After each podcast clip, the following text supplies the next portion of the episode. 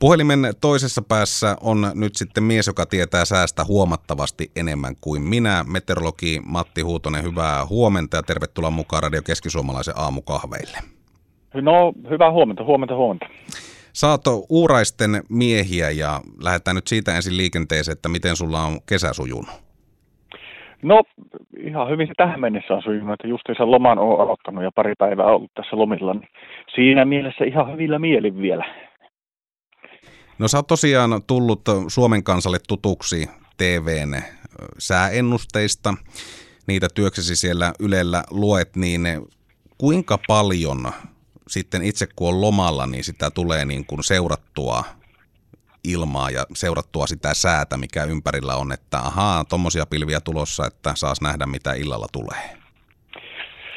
No se vähän riippuu tilanteesta, että mikä siinä on päivän askelkuvio mielessä. Mutta kyllähän sitä nyt jonkun verran tulee seurattua, mutta ei ehkä, ehkä niin sanotusti sitä suursäätilaa tai semmoista, että pystyisi heittämään ennustetta tuosta noin lonkalta vaan, mutta vähän riippuu, että mitä siinä päivällä on. Että varsinkin jos on niin kuin vesille lähdössä ja veneilemässä, niin siinä sitten koittaa sitä tuulta, tuulta vähän tarkempaan seurata. Ja sitten jos on muita ulko, ulkohommia tiedossa, niin kyllä mä yleensä koitan sitten noita säätutkia näin kesällä seurata ihan, ihan aika taajaan siinä, jos pitää ulkohommia tehdä tai jotain muuta, että onko ukkosta tulossa päälle tai vastaavaa. Niin niitä tulee sitten, kun kännykällä pystyy katsomaan aika hyvin nykyään, niin niitä tulee sitten seurailtua.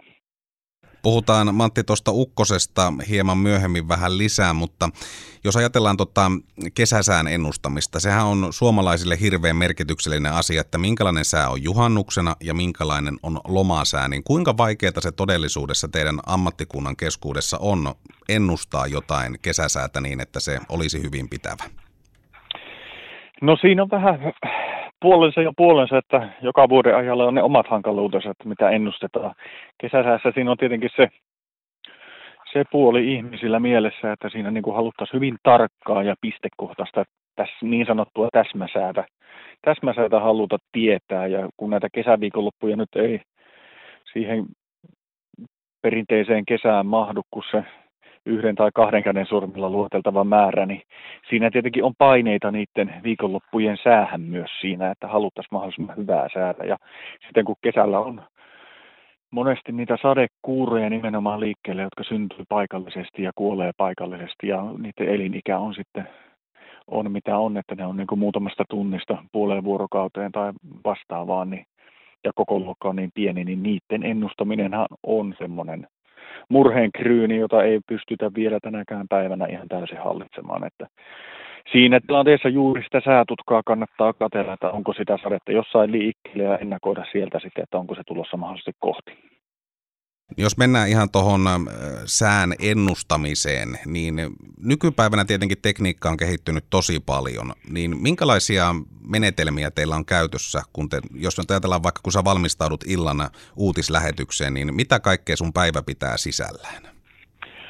No kyllä siinä, kun sitä sääennustetta itsessään lähdetään rakentamaan, niin se lähtee ihan niistä säähavainnoista liikkeelle. Että kyllä siinä ensimmäinen, ensimmäisiä tehtäviä on, niin lähdetään katsomaan, että miltä se vallitseva säätila näyttää. Että siinä katsotaan sitten niin kuin ihan perussäähavaintoja, lämpötila ja tuulen suunta ja tuulen nopeus ja ilmanpaine ja sitten vallitseva sää, että sataako ja missä sataa ja mitä sataa ja kuinka paljon sataa.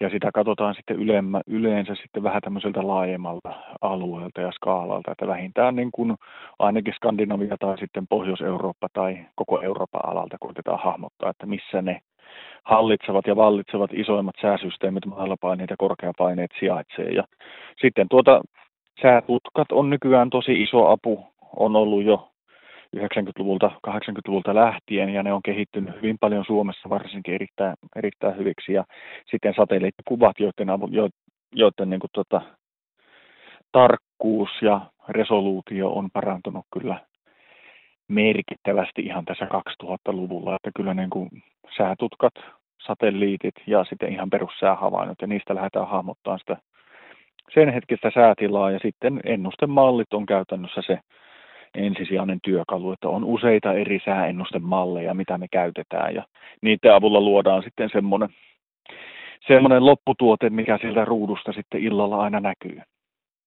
Niin, eli se ei ole ihan vaan, että vartti ennen lähetystä tullaan Pasilaan ja sitten otetaan paperit käteen ja katsotaan, että tukka on kammattu hyvin ja ei muuta kuin kamera eteen.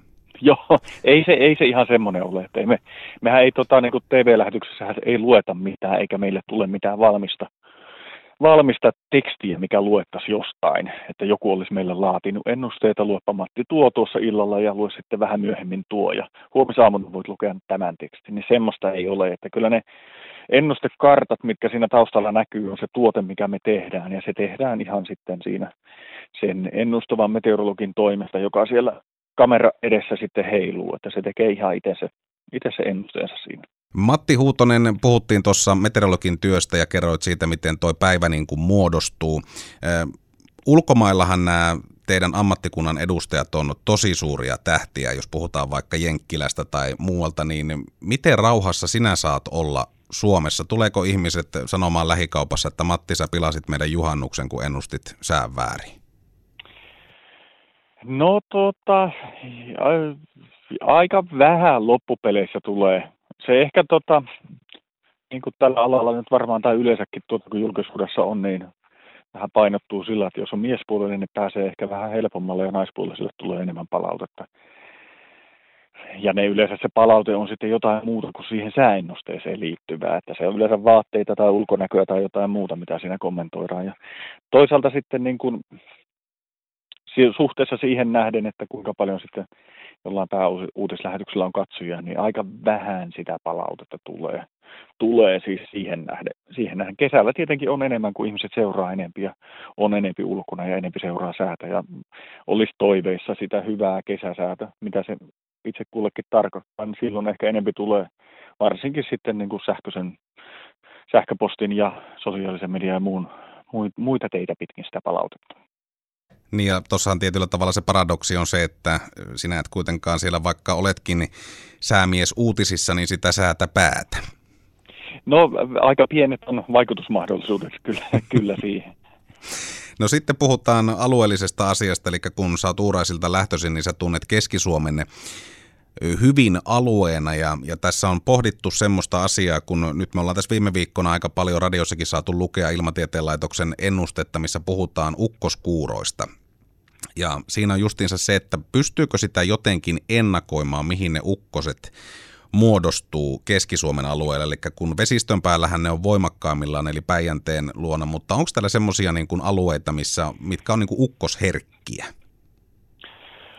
Äh, no vaikea on kyllä niin kuin suoralta kädeltä lähteä pointtaamaan semmoista tai niin kuin osoittamaan, että tuohon paikkaan ne nyt aina tulee. Että siinä on niin kuin sen verran paljon eri liikkuvia tekijöitä ja muuttuvia tekijöitä matkassa mukana, että en, en uskalla lähteä niin kuin sanomaan, että tälle alueelle nyt kertyy enemmän ukkosia kuin toiselle alueelle. Että siinä on niin kuin vuodesta toiseen ja säätilanteesta ja säätyypistä toiseen niin valtavat ne vaihtelut siinä että mihin, mihin kohtaan ne ukkoset yleensäkään muodostuu. Että jos sääennusteessa sanotaan, että varoitetaan ukkospuuskista, niin siinä yleensä sitten mietitään sitä koko aluetta, että ehkä tällä alueella, Keski-Suomen alueella voisi vois sitä ukkosta olla.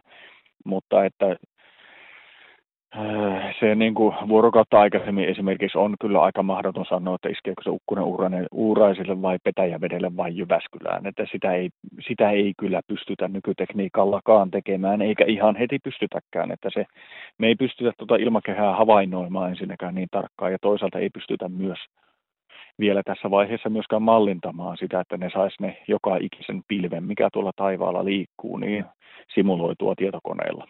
Ja sitähän se edellyttäisi, että me voitaisiin ne ukkospilvet sieltä ennustaa. Matti Huutonen viimeisenä kysymyksenä tässä aamukahvittelun lomassa, niin kun sä oot sään kanssa tekemisissä työelämässäsi päivittäin, niin mikä on sun ihanne sää?